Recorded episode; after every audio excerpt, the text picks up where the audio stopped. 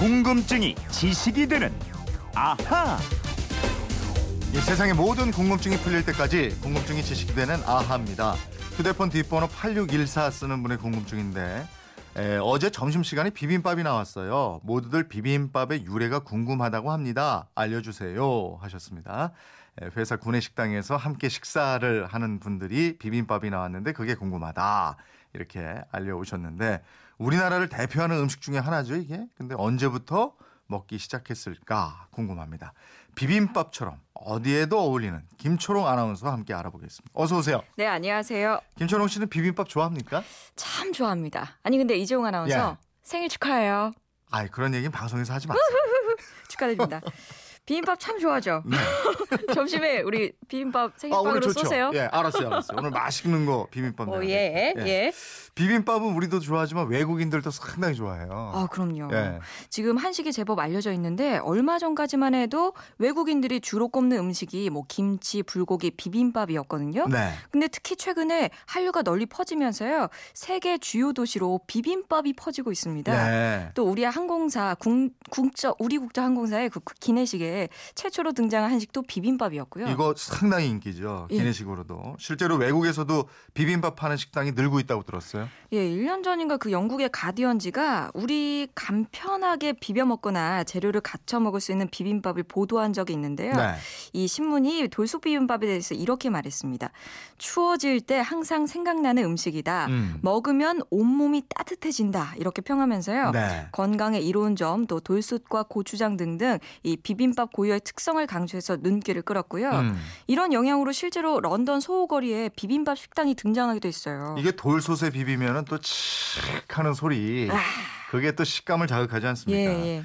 근데 어떤 외국인들은 또 비빔밥을 비비지 않고 예. 밥하고 나물을 따로 먹고 이래요. 그러니까요. 그게 왜 그러냐면 네. 밥을 넣기 전에 모습이 참 예쁘잖아요. 네, 네. 가운데 그 노른자 딱 있고 맞아요. 나물들 네. 색색깔 있고 예. 요거 비비면은 다 뒤섞이는 그 모습이 사라지니까 음. 너무 아깝대요. 네. 그래서 비비지 않고 따로 그냥 떠서 먹는다고 하더라고요. 어. 너무 예뻐가지고 꽃 네. 같다고 꽃밥 화반으로 불릴 정도입니다.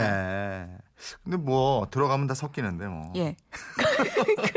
아 그렇게 생각하면 죽을 거 왜 살아요?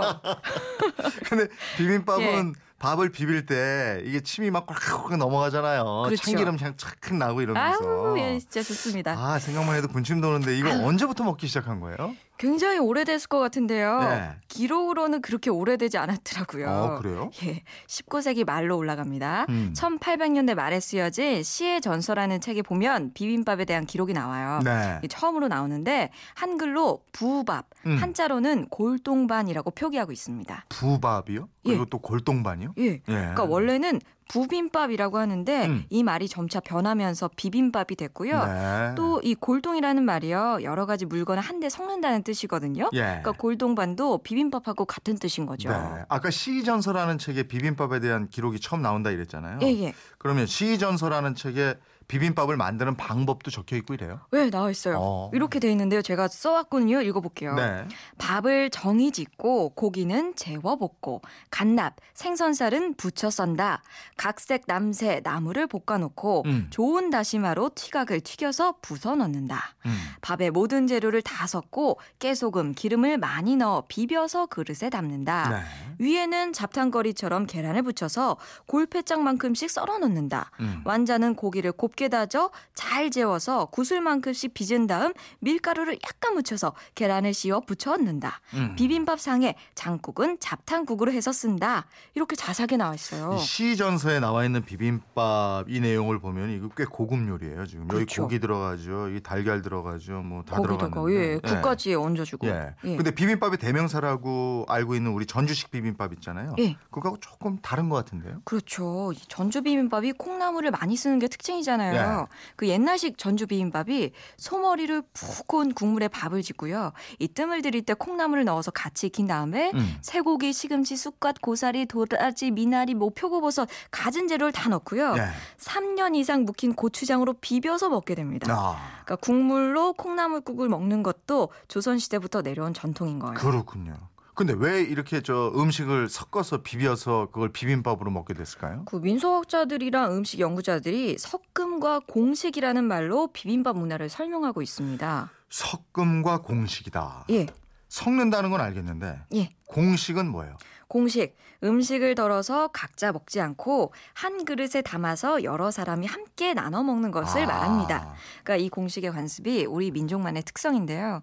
서양 사람들은 각자 개인 플레이트 접시가 있고 음식도 각자 덜어 먹잖아요. 약간 뷔페식이죠. 네. 근데 우리나라 사람들은 찌개 같은 음식 각자의 수저로 한 뚝배기에 있는 거를 떠서 같이 먹습니다. 음. 그러니까 외국인들이 이걸 보고 아주 많이 놀랐는데 네. 우리는 이렇게 음식을 함께 나눠 먹으면서 음. 이걸 정으로 나눈다 이렇게 표현을 하지요. 영양가도 풍부하고 말이죠. 예. 근데 이게 또 스트레스 막 받을 때 예. 우리 주부들 예. 그냥 남은 거 톡톡톡톡 넣고 고추장 듬뿍 양푼에. 넣어서 양푼에다가 이게 해서 그냥 푹푹 먹으면서 밤에 먹어야 돼요. 네, 그걸 막 이렇게 이렇게 먹으면서 막 이게 씹을 때 누구 생각하잖아요. 예. 이게 이러면서 막 이재원에서 많이 드셨어요? 보통은 엄마들이 그러는데 네. 아버님 괜찮으세요 요즘? 예, 비빔밥을 예. 통해서 정을 나누면서 예, 나보다는 우리를 강조하는 거 이게 또 우리 한국인의 정서다 이런 아유, 거잖아요. 그렇죠. 우리의 정서, 정이 있습니다. 그리고 우리 왜 제사 지낼 때 음복이라고 하잖아요. 네. 그러니까 제사에 참여한 분들이 제상에 올렸던 재물을 빠짐없이 마- 나눠 먹는 거 이거 음복이라고 하는데 마을에서 산신제라든가 뭐 동제하고 나면 그릇이 충분하지 않잖아요. 네. 그래서 집에서도 좀 멀리 떨어져 있고 그렇기 때문에 큰 그릇 하나에다가 여러 가지 재물을 받아서 비벼 먹게 되었다. 음. 이렇게 추정하는 음식 사학자도 있거든요. 네. 이런 비빔밥의 유래를 음복설이라고 합니다. 그럴듯한 추론이네요. 예. 음복설 말고 다른 설도 있어요? 예, 있습니다. 또 하나는 궁중 음식설인데요. 이 조선시대 임금 밥상인 수라에는 흰수라, 팥수라, 오곡수라, 비빔 등등등 이렇게 네 가지가 있었는데 네. 이 비빔은 점심때나 종친이 입거했을 때 먹는 가벼운 식사였고요. 네. 여기서 비빔밥이 나왔다는 설이고요. 음. 또 임금 몽진 음식설도 있습니다. 나라가 난리가 나서 임금이 궁궐을 떠나 몽진 했을 때 예. 수라상에 올릴 만한 음식이 없었기 때문에 음. 할수 없이 밥에 몇 가지 나물을 비벼서 수라상에 올렸다는 얘기입니다. 아, 이저 농사 짓는 농민들하고도 관련이 있다 이런 예, 얘기도 예. 들었는데. 그거는 또 농번기 음식설인데요. 네. 농번기에는 하루에 여러 번 음식을 먹는데 그때마다 반찬을 막 여러 개 놓고 구색을 음. 갖춘 상을 차리기가 어려웠어요. 그러니까 그릇 하나에다가 여러 가지 음식을 섞어 먹게 되었다 이런 얘기고요. 또 동학군들이 그릇 이 충분하지 않아서 그릇 하나에 이것저것 받아서 비벼 먹은 데서 유래했다 이런 네. 이야기도 있고요. 또 섣달 금음날에 새해를 맞이하기 위해서 이 새로운 음식을 장만하면서 묵은 해에 남은 음식을 없애기 위해서 음. 이 묵은 나물, 묵은 밥을 함께 비벼 먹었다. 이래서 비빔밥이 유래되었다. 이런 말이 있습니다. 이게 서양으로 치면 햄버거예요. 그러, 네? 그런가요? 그러니까 우리는 이렇게 상에 쫙 벌려놓고 반찬 가지수대로 해가지고 먹었는데 네. 이거를 한 그릇에 다 넣은 거잖아요. 아. 그래서 저 수저 하나 있으면 숟가락 하나 있으면 그냥 푹푹 퍼서 간단하게 먹을 수 있었으니까. 어, 그럼 샌드위치의 발명이랑 되게 비슷한데요? 그런 그런 해석은 이제 제 해석이고요. 오늘 생일이니까 예, 마음대로 하세요. 알겠습니다. 예. 예, 비빔밥에 들어가는 갖가지 채소처럼 비빔밥 유래도 가지각색이라는 걸 알았고 오늘은 비빔밥에 대한 재미난 유래 알아봤습니다. 이분처럼 평소에 궁금한 거 어떻게 하면 돼요? 예, 그건 이렇습니다. 인터넷 게시판 활짝 열려 있습니다. 또 MBC 미니는 공짜고요. 휴대폰 문자 샵 8001번으로 보내 주세요. 짧은 문자 50원, 긴 문자 100원의 이용료가 있습니다. 여러분의 생활 속 호기심 저희와 함께 해 주십시오. 예, 월요일 예고도 좀 해드려야죠. 예, 이정원 아나운서는 이씨고요. 저는 김씨잖아요. 네. 누구나 성을 갖고 있죠. 근데 우리나라의 성이 모두 몇 개나 있을까요?